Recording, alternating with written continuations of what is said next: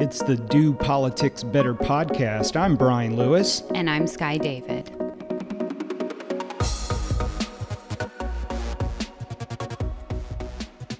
It's the last weekend before Election Day on Tuesday. That's right. Early voting ends on Saturday, and then primary election day is Tuesday. Less than a day after the polls close on Tuesday, we will be back in session. But we did get word this week that they're really not going to take up any business until the following week. And that is a good idea, seeing how a lot of folks are going to come back with their feelings hurt the day after the election. But when they do come back, we know that they're going to start working on the budget, and we got some revenue numbers this week, Skye. Continuing the trend as has been in recent years, we have a lot of money in the state. About $4.2 billion in surplus. Now, put this into a little context. Last year, we were looking at about $6.5 billion, which was historical. So, with last year's budget, there were a ton of capital projects. So, buildings, things like that transportation and because of inflation and the supply problems that we've had, some of that budget money this year is going to have to be to supply those projects that were from last year because things cost more now. A lot of this is one time money. So you really need to be careful as well how you budget this money. You don't want to commit long term expenses with one time money. This came out on Monday, and on Wednesday, Governor Cooper had some ideas for how to spend that money. He had a lot of ideas. He wanted to increase the spending from the two year budget by $2.3 billion. So that's about 8.5% of the total state budget. And when we say he wants to increase it by that amount, he wants this baked in every year. He's not saying just spend this one time. He would like to see the baseline recurring budget grow to this level. I think he's going to get a little pushback from the General Assembly there. Yeah, so a couple of things that the Republican led General Assembly has done year after year with our additional revenue is one, put money in the rainy day fund, and two, work on tax cuts. Neither of those things were in Governor Cooper's plan. Yeah, he has about half a billion dollars that he wants to put into remedying the Leandro lawsuit. He wants to double the state employee pay raise that's out there. The General Assembly put aside 2.5% last year, 2.5% this year. Going into this year, Governor Cooper would like to just double that to 5%. I think the General Assembly would agree. A lot of meritorious priorities the governor's put forward, but I just don't see the General Assembly really wanting to spend its entire surplus on some of these recurring expenses. That's where the rub's going to be. The thing about this is, and we talked about this last year with budget numbers, the governor's budget has always been idealized. It is monopoly money, if you will. It's not the actual spending plan. And a lot of people, even when Governor McCrory was there, said they just used the governor's budget as a doorstopper. So, as we said, early voting is happening right now. And in the past few podcasts, we've predicted that maybe that would be low voter turnout. That is really not the case. It's definitely not so we're recording this on Thursday. So through Wednesday, there have been about 370,000 ballots turned in. So while Democrats and Republicans, they seem to be coming out in equal numbers, unaffiliated, man, they are really coming out, and it looks as if they are pulling a Republican ballot by a two to one margin. That's right. What's interesting is Dr. Michael Bitzer has been running some threads every day as far as who's out, where those votes are. And in the 11th district that we're all watching, the Madison Cawthorn district, it looks like unaffiliateds are pulling a Republican ballot 72% of the time. Wow. And there is a campaign out there, right, to get unaffiliateds to pull a Republican ballot and to vote for anyone but Madison Cawthorn. And while that is a concentrated campaign in the 11th district. I think unaffiliateds are pulling a Republican ballot statewide because, for the most part, it appears that Democrats have already got their nominee for the Senate. Maybe there's this contentious race down here in the 13th district. But all in all, for the most part, Democrats seem to have their nominees slated for November. So I believe unaffiliated are just pulling a Republican ballot because that's where the race is. It'll be interesting to see the effect of those unaffiliated voters on that overall primary, though. I agree because if you look at the messaging that has come out of Ted Budd's campaign, it is red meat Republican messaging. Same with Bo Hines and, of course, Madison Cawthorn. You have a different electorate when unaffiliateds vote. One person to watch on Tuesday is Pat McCrory he could do well with unaffiliated voters. I'm not saying it's enough to close that gap. I think we were looking at a 10 to 12 point gap with Ted Budd, but certainly he is going to benefit by having more unaffiliated voters than those Republican voters. One of the other things that I think is really interesting about these early voting numbers is that when we talk about primaries, we always talk about the base. You pull out your base, the number one way to know how primaries are going to go and who's coming out to vote is who has voted in primaries in the past. But this year, that is incredibly different because one reason is that all the folks that are moving to North Carolina are now pulling unaffiliated ballots or they're pulling ballots in general.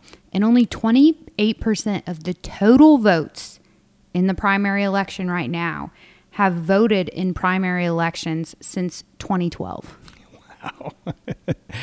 yeah, this has got to have a lot of political operatives scratching their heads. So let me ask you this What is the race that you are really looking for on Tuesday night? I think you have to go with Senator Deanna Ballard and Senator Ralph Hise. Yeah, that's going to be a slugfest. What about you? For me, it'll be the Senator Kirk deViere and Val Applewhite down in Fayetteville. So much on the line with that race. Can Governor Cooper get Val Applewhite over the finish line? Can Kirk deViere hold on? Polling is showing that that is going to go down to the wire. Yeah. And I think unaffiliated voters are going to help Senator deViere. Word is is that they're breaking to him in voting. Session starts next week, so we thought it would be fun to sit down with a bipartisan, bicameral pair of legislators to talk about the upcoming session.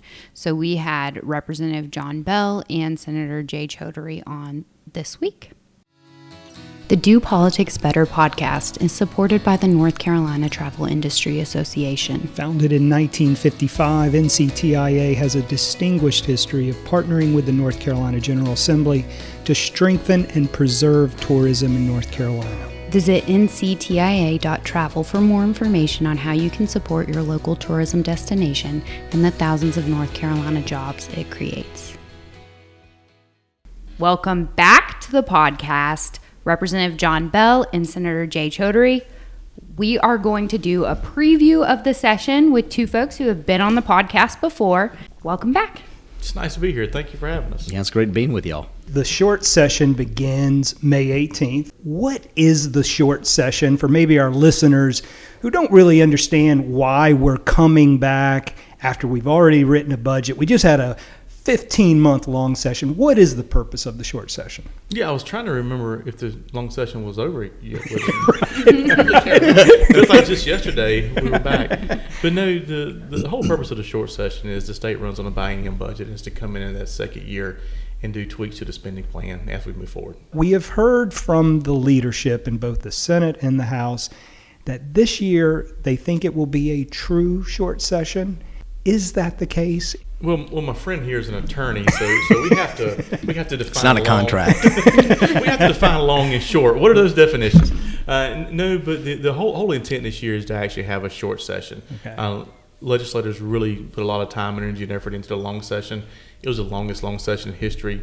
Uh, we put forth a bipartisan budget that, that has been very popular, and uh, we feel like we did a good job there. It looks like we're going to have a additional surplus coming in from from this year's returns that have come in, and so the goal is to get in, do some tweaks. You'll probably see some some some local issues, some issues that were left outstanding be resolved, and let's move forward. And the goal will be be out of session by the Fourth of July. Senator Chaudhuri, you're the whip over in the Senate for the Democratic caucus. How are you preparing your caucus? Well, first of all, I think there's complete unanimity in the Senate that the reason that we're in session so long is because of the House, not the Senate. At least that's what uh, that, that, that's that's what Bill And there's Raven that's what Bill Raven the exact same thing in this in the House. We believe it's all the Senate's fault. um, I had to say that. So I think you know on the Democratic side, as we go into session, I think the expectations are similar to what uh, Majority Leader Bell talked about that there will be tweaks, but um, there can be surprises sometimes. I think uh, I think there's a really interesting and open uh, discussion. Maybe Majority Bell wants to shed some insight on this about you know what does the governing majority decide it wants to do in light of the Supreme Court leak from this Sunday. Uh, but you know, I, I think outside of maybe social issues that could animate both sides of the base, um, I think the focus will be primarily on the budget. I mean, I think there are a couple of other issues that we know I think is going to get some attention. I think one is on um, medical marijuana legalization, which uh, I I think will probably garner a fair amount of attention early in session, and then the other one is obviously the work of the uh, the committee that's focusing on Medicaid expansion. So, I mean, I think those are those are pretty significant issues. I think for uh, the chamber to take up uh, in addition to the the biennium budget, second year of the biennium budget. So, Representative Bell, in light of what Senator Chaudhuri just said, what are some of the big bucket issues that you do expect that both chambers will tackle this session? Well, the budget and spending plan is is number one, first and foremost. So we already have um, appropriation chairs already working together. Um, both House and Senate chairs have been navigating through that process, looking at um, projections coming back on, on, on what type of funding we'll have available. We also have a, a major issue due to inflation. We, we put forth a, a, a really good budget that had a tremendous amount of capital projects in there, and now those projects are starting to, to go out and realize that they're short dollars because of the inflation and construction costs and labor, et cetera. So we have to address those, and then you will find out what, what funding is left over and how we move forward. Can we do raises? Is it going to be bonuses? I, I don't know the answer to that, but those are discussions we'll have. And there'll be policy discussions. Um, we, we, we've not had any of the um, medical marijuana issues uh, come over to our chamber yet, so we're watching that one. Uh, we are watching what the United States Supreme Court does in, in light of the leak to happen, you know, how that plays out, and, and what we will be responsible for doing moving forward, whether it's in the short session or whether it's in the, the long session next year. We're also looking at, um, you saw sports betting starting to move through the General Assembly. Uh, I think every lobbyist in the state has a VLT client and how that plays out. And there's also some, some pending court cases out there that we want to watch, and we have to be prepared to act when that happens. And um, the, the issue that is probably um, first and foremost, one of the issues we'll, we'll address when we get into session is what do we do with the issue that has been brought up with the um, um, the sunset of the hemp program here in the state of North Carolina. And if we do not act before July 1st, we have a major, uh, well, actually a major closure of a lot of CBD and hemp entries here in the state, uh, which could put a lot of farmers and business leaders in, in a bind. And so I know work's being done on that. So I think that's one of the first issues you'll see move as we come into session. And then there'll be members that have local issues. Each one of us have local issues that we need to address through local bills. There'll be bills that um, got stalled out in the in the long session and can they move forward in the short session. So it's, it's my hope by the timeline that we have, a lot of those bills should be filed before we even walk in the door. And so we can go ahead and start moving forward on that one. And the committee chairs have already been notified to, hey, let's hit the ground running on May the 18th and, and, not wait to two or three weeks later. Based on how many issues you just listed, you would definitely have to hit the ground running. Yes, that's why I think we need to figure out the definition of long and short. Yeah. if you're there past July 4th, blame John Bell. He's he promised July 4th. Well, I, I hope July 4th. I, I've, I've learned that uh, a lot of hopes and dreams and promises get broken in the Assembly. Uh, it, it would be nice for the first time to actually have a session uh, that ends uh, in in July. We can actually have a little bit of summer vacation for the kids and stuff go back to school. So both of you have children in the home. Leader Bell, you have a daughter, a son and daughter, Senator Chaudhuri. It must be very difficult to manage your family life, not to mention you both have day jobs. The short session, what do you tell your employer? What do you tell your kids when you're leaving for session? Well, I um, jokingly always put the responsibility on the governing majority, and now, now, now I'm going to pull up a photo of Majority Leader John Bell and show it to my kids and say, "Look, this guy's responsible for us not having his fault. summer vacation." uh, no, but but in all seriously, um, in all seriousness, we have come to the conclusion as a family that we will not take vacation in June and July. When we plan vacations, I mean, we really look at it during the first week or two of August, but they also know that can be in jeopardy too. But that's just the reality of it. I mean, you know, my my my hope in trying to decide the calendar in the long session, I'm, I'm sure Majority Leader Bell would be with me on this. Is uh, well, and y'all did this in the House. Actually, we didn't do this in the Senate. Is to actually identify some weeks that we get off, um, especially for spring break and even um, even summer break. Because I just you know it, it it's hard. It's It hard. is It's hard. hard for kids not to be able to take that vacation. Yeah. So my daughter was born into this. Uh, she was actually born when I started, was serving in the General Assembly, and so so this is nothing out of the ordinary for her. You know, she knows Daddy goes to Raleigh. As a matter of fact, if we're on video, I will show you a video of her when she was two, walking down the hallway. I was like, "What are you doing?" She goes, "I'm going to Raleigh," and uh, so, so so she's used to it. Uh, I'm I'm blessed that I live close enough to Raleigh. I can go home at night. A lot of our members do not have that luxury, and so I definitely take advantage of that one. Um, same same thing as we, we, talked do with about the this. senator. We, Yep. You know, I, I try to end up um, when we schedule our vacations or trips. We do them at the end of August. I'll try to get them in before she goes back to school. People forget that it's actually three jobs when you come to Raleigh. You have the legislative part. You've also got the campaigning part, and then you know, with, with us in leadership, you have the leadership responsibility you have to do. So, uh, so even people say, "Well, aren't you glad you don't have an opponent this year?" I was like, "Yeah, I'm, I'm glad, but I still have to travel to state and help other members out, and I've still got to make sure we run campaigns across the state because even though we're friends, we're on different teams, and Jay wants his team to win, I want my team to win, and, and then at the end of the day, we've got to put that down and go and be legislators and legislate the process. So, uh, so it's it's, it's a full time job. My employer is, is very flexible, but I also have to answer to them as well and make sure that I get the job done there. So a lot of late nights, early mornings when we're in session, but um, I just hope it's a short session. I do too. My question for both of y'all is what is one thing you've been doing while on break that you are not able to do while in session? I mean, I guess I should have been doing this earlier in session. I mean, part part of being in leadership obviously is raising money. Um, I think a, I think another thing that I've been able to do, honestly, which has kind of been nice, and it's it's a reminder. I mean, I think when you're in leadership because you're so in the game, like you're not able to step away and kind of appreciate why you serve. Um, but I've you know we've been looking at a number of bill ideas, a lot of them bipartisan, a lot of them looking at focusing on the district. I think having a little bit of time away to step back and think about why you're serving and what are the policies that you want to carry out to improve your Senate district. I mean, I've, I've spent some time doing that. Um, I've been actually working, Yeah.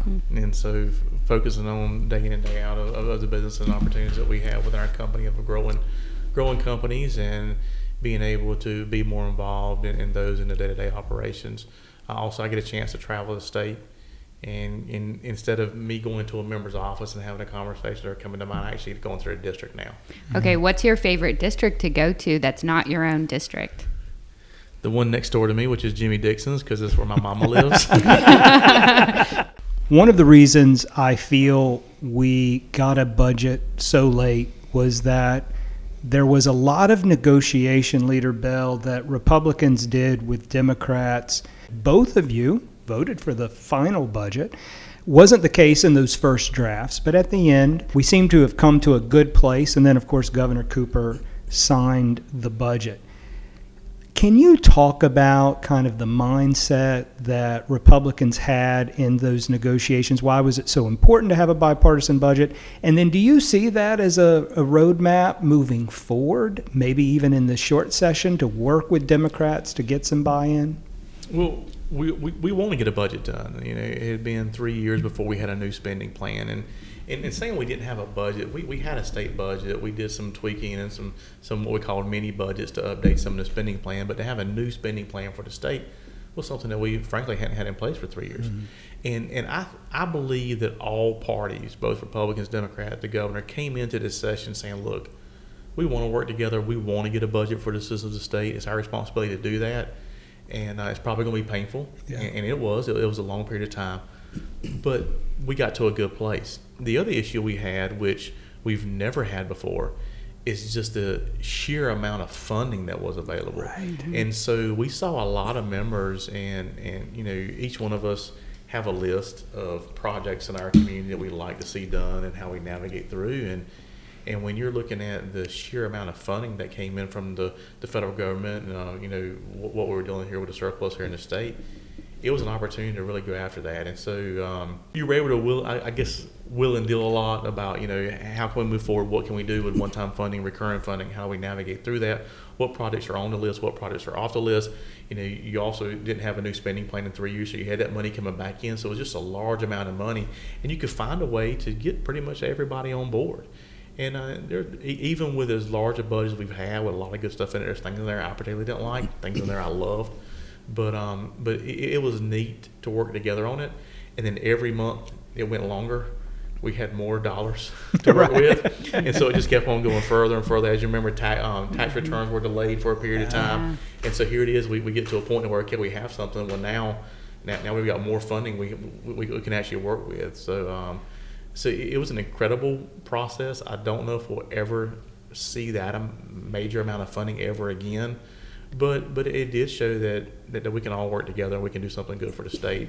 Senator, kind of a tweak on that question for you. You went from concerned about the budget to actually voting for the budget. I know it wasn't a perfect document, but can you talk about what got you there to, to actually support the budget at the end? it's really difficult not to be able to come to an agreement on a budget when you have that much money. Now, hmm. my, my running joke, I'm going to poke, poke fun here with Leader Bell, is that we have congressional Democrats to thank for the fact that we got so much money from the pandemic. Um, but you know that that amount of money, I think, allowed for significant investments. A lot of it bipartisan, you know, especially on rural broadband access, for example, um, infrastructure investment, things that I think that have been long overdue.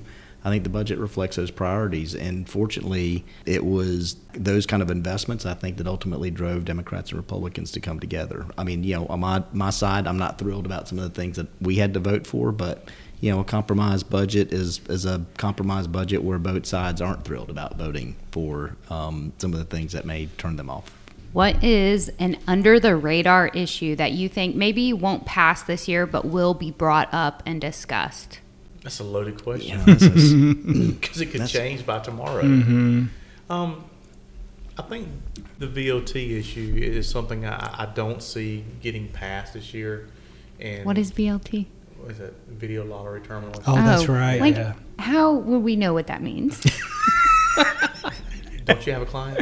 no. Everybody else has a client. Yes. Well, sorry that we're losers. Sorry. We also don't have Duke Energy, and everyone else has Duke Energy. I thought you said BLT earlier, and I was like bacon, lettuce, tomato. Can you fix that in the deli?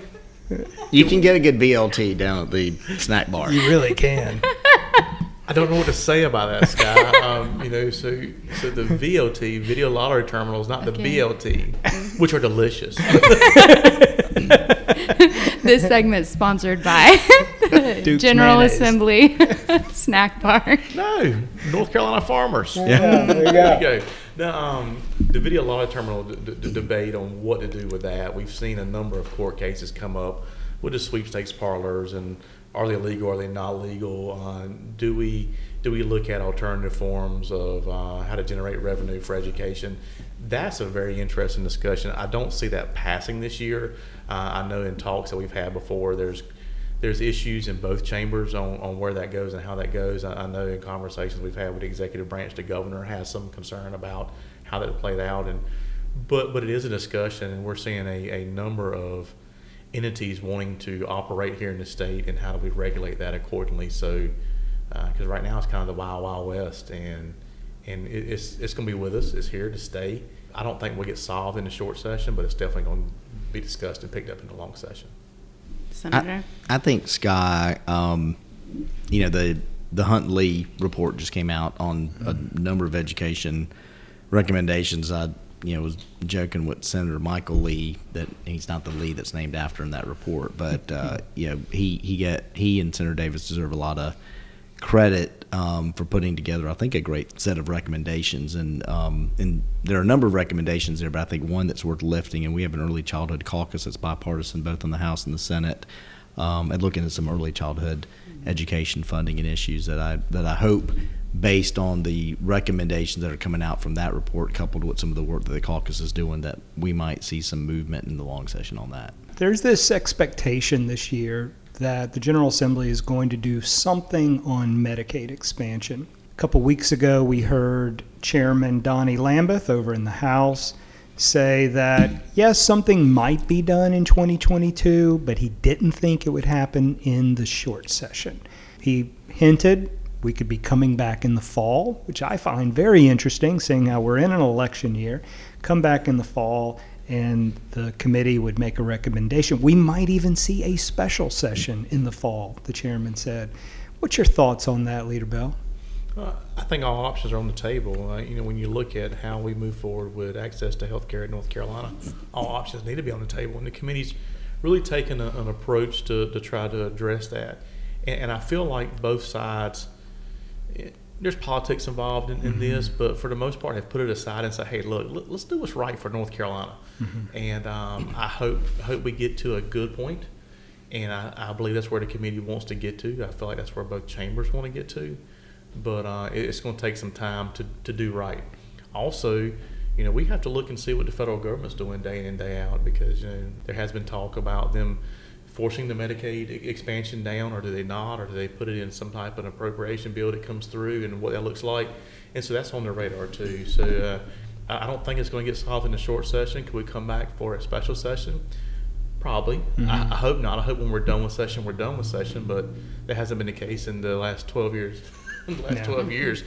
Could you see portions of agreed upon provisions put into a spending plan? Absolutely. You saw that happen in this last budget and uh, I think that's more of a reality than actually a full blown expansion conversation. Senator, it's been a priority for your caucus. It has, and you know, I think there's, I think there's a pretty decent amount of optimism both with the caucus and with the governor and the governor's office about um, finding some some expansion, but you know, maybe to the Leader Bell's point, maybe what we uh, what we see ultimately are bits and pieces of Medicaid expansion as opposed to a, a larger scale expansion, which you know, I my my worry is not that we don't see complete expansion, but I think to Leader Bell's point, uh, that's going to get caught up in the politics uh, because we are in a, an election year.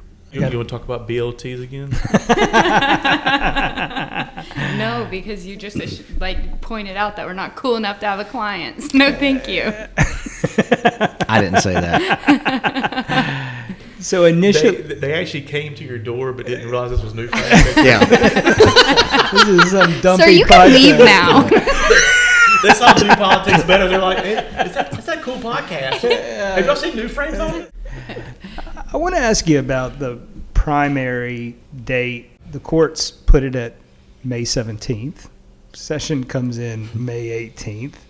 That was not your doing, but it is making for some awkwardness. We have some great legislators that are double bunked with friends. I imagine May 18th is going to be maybe an awkward caucus meeting for the Democrats and the Republicans. Senator, you have to corral your caucus over on the Senate side. Leader Bell, you do it over on the House side. Have you thought about this?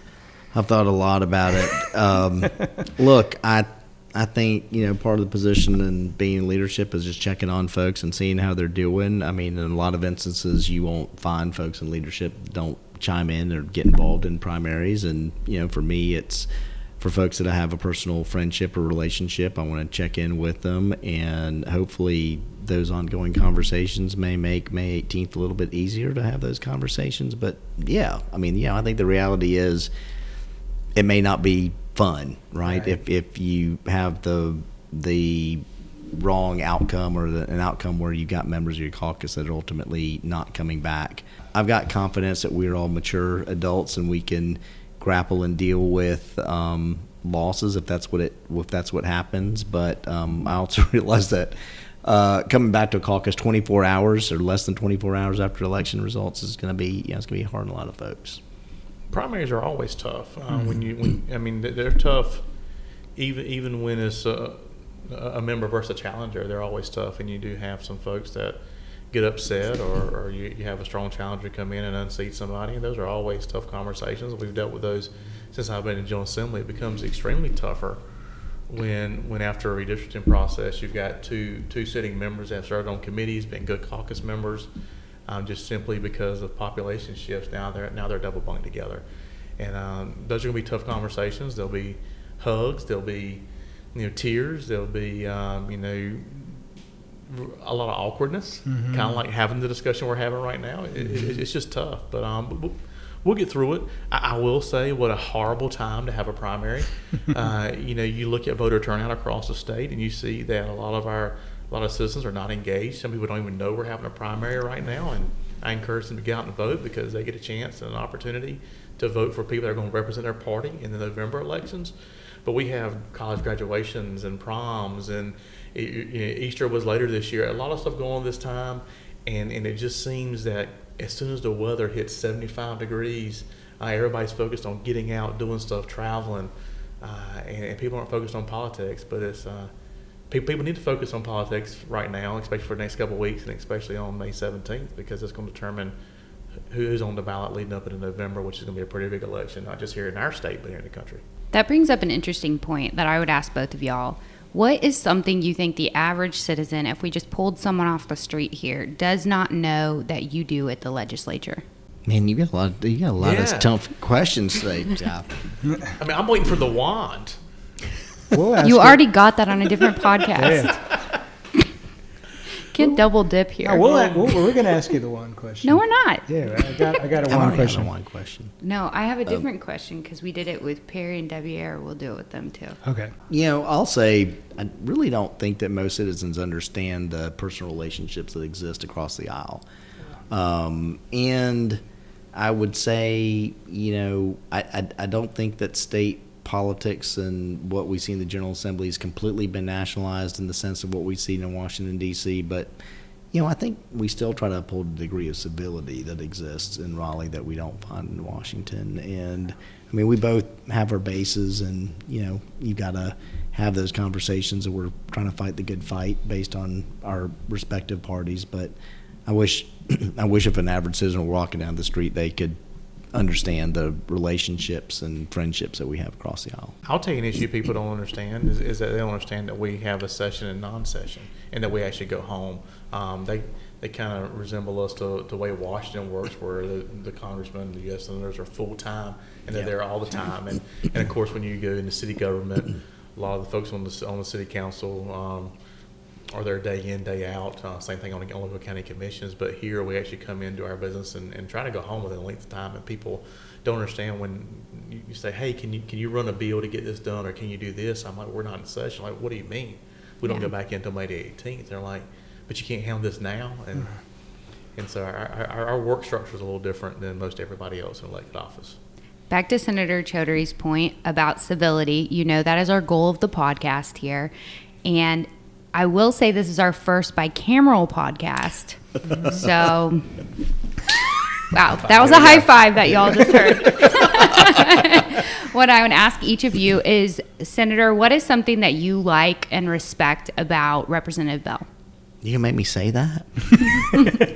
no, I mean, look, I will say to a person, if you talk to folks in the House or Senate, I mean, I think that Leader Bell commands a lot of respect. And I think it's a combination of the fact that I think that he's got a reputation of being true to his word. I think he's got a reputation as being a leader. And look, I've witnessed it up close and personal with uh, Leader Reives, who was the head of the um, you know House Democrats, who I you know I think has got a lot of respect for Leader Bell. And look, I mean, it goes back to my earlier point. I don't think ultimately you can have a functioning legislature uh, that gets things done and still tries to keep us together when it gets really bad. You know, mm-hmm. I mean, but that can only be done if you got the right folks and leadership. And I, you know, and I, and I think that Leader Bell deserves a lot of credit for that. Thank you. Senator Chaudhuri does an outstanding job, not only representing his community. You didn't even let me ask you the question because you already asked. about you. well, I knew it was coming. okay, okay, go ahead. this is your podcast, I guess. BLT. Uh. Senator Chaudhuri does a good job of of not only having respect in, in, his caucus, but also on both sides of the aisle in his caucus, but also with our caucus and, and in our chamber. And you know, he, he, he's a nice guy. He's a cool guy. He's somebody you actually want to sit down and you know, grab a drink with, or have lunch with, or have discussions with. And and you can you can have different points of view and be from different positions, but as long as you shoot each other straight and say, hey, let's agree to disagree and move on to the next subject. Um, that, that, that's actually a way 95% of things get done there in Raleigh. You get a witness that day in and day out. The general public doesn't witness that. Uh, I know that, that, that he's very well respected by a lot of my friends that serve in the Senate, and he's somebody that you can actually talk to and have conversations with and know at the end of the day that, uh, that, that you're going to try to find a way to get something done rather than just automatic no. Mm-hmm. And uh, that's why he's in the position he's in his caucus and very well respected. Well, House Republican leader John Bell, Senate Democratic Whip Jay Chaudhuri, we appreciate everything that you do for your districts, everything you do for the state, everything you're doing in the General Assembly. Both of you know how to do politics better. Thank you for being on the podcast today. Thank you. Well, let's get a BLT together. The Do Politics Better podcast is sponsored by the North Carolina Beer and Wine Wholesalers Association. Beer and wine distributors in North Carolina are family owned companies that directly employ more than 5,600 men and women across the state. The North Carolina Beer and Wine Wholesalers Association works with the General Assembly to develop alcohol policies that ensure fairness in a competitive marketplace and promote responsible behavior. Visit the North Carolina Beer and Wine Wholesalers Association at ncbeerwine.com for more information. Another great conversation with Senator Chaudhuri and Leader Bell Skye. I think Senator Chaudhuri nailed it when you asked the question, what is something people don't realize about the General Assembly and legislators? And he talked about how much they get along. You could tell that these two really do think a lot of each other.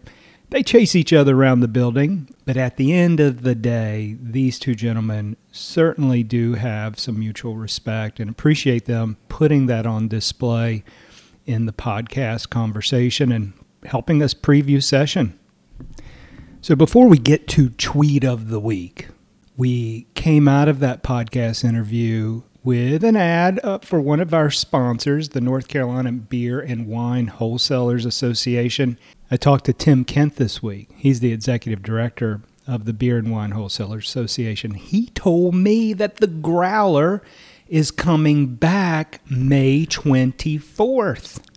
That's a big deal. Everyone knows it is the event of session. It's a great event for several reasons. One, it feels like everyone's there. Tim and his staff invites everyone. So it's just a fun event to, to gather over at their office off Person Street. They have beer and non alcoholic drinks that are put on display because and wine, and wine as well, wine. beer and wine, and it's great food as well. The event, like a lot of events, had been on ice during COVID. So it is back, and we are looking forward to being there. And come see us, come talk to us. We'll see you at the Growler May 24th. That is a Tuesday evening. You cannot miss it. Tweet, Tweet of, of, the week. week. This week's tweet of the week comes from Dr. Michael Bitzer. He's at Bowtie Politics on Twitter. Everyone in NC Poll follows him. So this week there was a pretty long Washington Post article about Madison Cawthorn. And one of the quotes out of that he tweeted Cawthorn for NC text. And this is a text to Thom Tillis. Why is your wife attacking me on Twitter? Thom Tillis. Just spitballing here, but maybe because you've attacked her husband. Cawthorn. I don't feel like I've attacked you that much, Cawthorn replied. Again, I think I said this last week, but if you come for Thom Tillis, you best not miss. That's true. That's true. And Susan Tillis, very active on Twitter, a fun follow. I tweeted this week, and I truly believe this. I think Susan Tillis would make a great statewide candidate. Wonder if that's in her future. Put it out into the ether, Bryan Lewis. All right, I'm putting it out there. Susan Tillis for U.S. Senate. We had a listener who was actually quoted in that Washington Post article. Yes. Carlton Huffman, he's a Republican operative. He was quoted in that, and I think he's worked with Tillis in the past and maybe is currently working with Tillis as well. Yeah, Carlton is from Granite Falls, North Carolina. He was on the staff of Speaker Tillis, and now he's very active in the Chuck Edwards campaign. But he is a weekly listener. It's great seeing him quoted in this Washington Post article. Coming up this Tuesday is primary day. And we're opening up our office on Tuesday night to have an election watch party. Yes, it's open to everyone. Come over, bring your favorite alcohol. Mm-hmm. We have some, but we will probably need more. So bring whatever you'd like to drink, and we'll watch the results roll in and just mingle around. If it gets a little too crowded, we can just go down to the Davy, which is a few doors down here on South Blount Street. We know a lot of folks are going to the fundraisers Tuesday night, but those fundraisers are scheduled to wrap up at 7:30, so if you want We're the after party. we're the after party. And you know, stop by, stay a while, it's up to you, but we'll be going through all of the election results and I think we'll have a lot to talk about Tuesday night. So this weekend, you have a guest visiting you from out of town. You guys got plans? We don't have like solid plans. We're just going to go to dinner. My best friend from law school is going to come stay the weekend with me. She's pregnant with her second child. So a little getaway time for her before she has her second baby. All right. Well, that sounds fun. I'm looking forward to quality time with her. Mm-hmm. Well, I hope you have fun. It's the weekend before the election. Man, and then Wednesday, we are in session technically. As always, it helps us the most if you can take the time to like, rate, review us. It helps other people find our podcast, and we appreciate you listening and interacting with us on social media or however you talk to us about the podcast. We really love hearing from y'all. Remember, as results start rolling in on Tuesday, and some people win and some people lose, when you're talking about people or talking about campaigns, please remember to do politics better. Are you pulling your tongue? I just think, yeah, good. I hiccup during that.